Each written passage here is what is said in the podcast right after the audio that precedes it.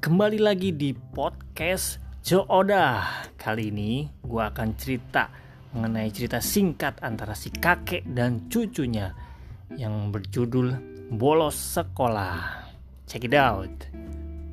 Si kakek menanyakan kepada cucunya, Budi, kamu ngumpet sana yang jauh. Si Budi menjawab, lah emang kenapa kek? Kakek menjawab lagi, kamu kan hari ini bolos sekolah. Nanti kalau guru kamu bubaran sekolah, pasti lewat rumah kita. Si Budi menjawab dengan santai, lah yang harusnya ngumpet itu kan kakek dong. Si kakek itu menjawab lagi dengan terheran-herannya. Loh kenapa kakek yang harus ngumpet? Yang sekolah kan kamu Budi. Si Budi menjawab dengan santai lagi. Soalnya Si Budi bolos bilangnya kakek baru meninggal kemarin.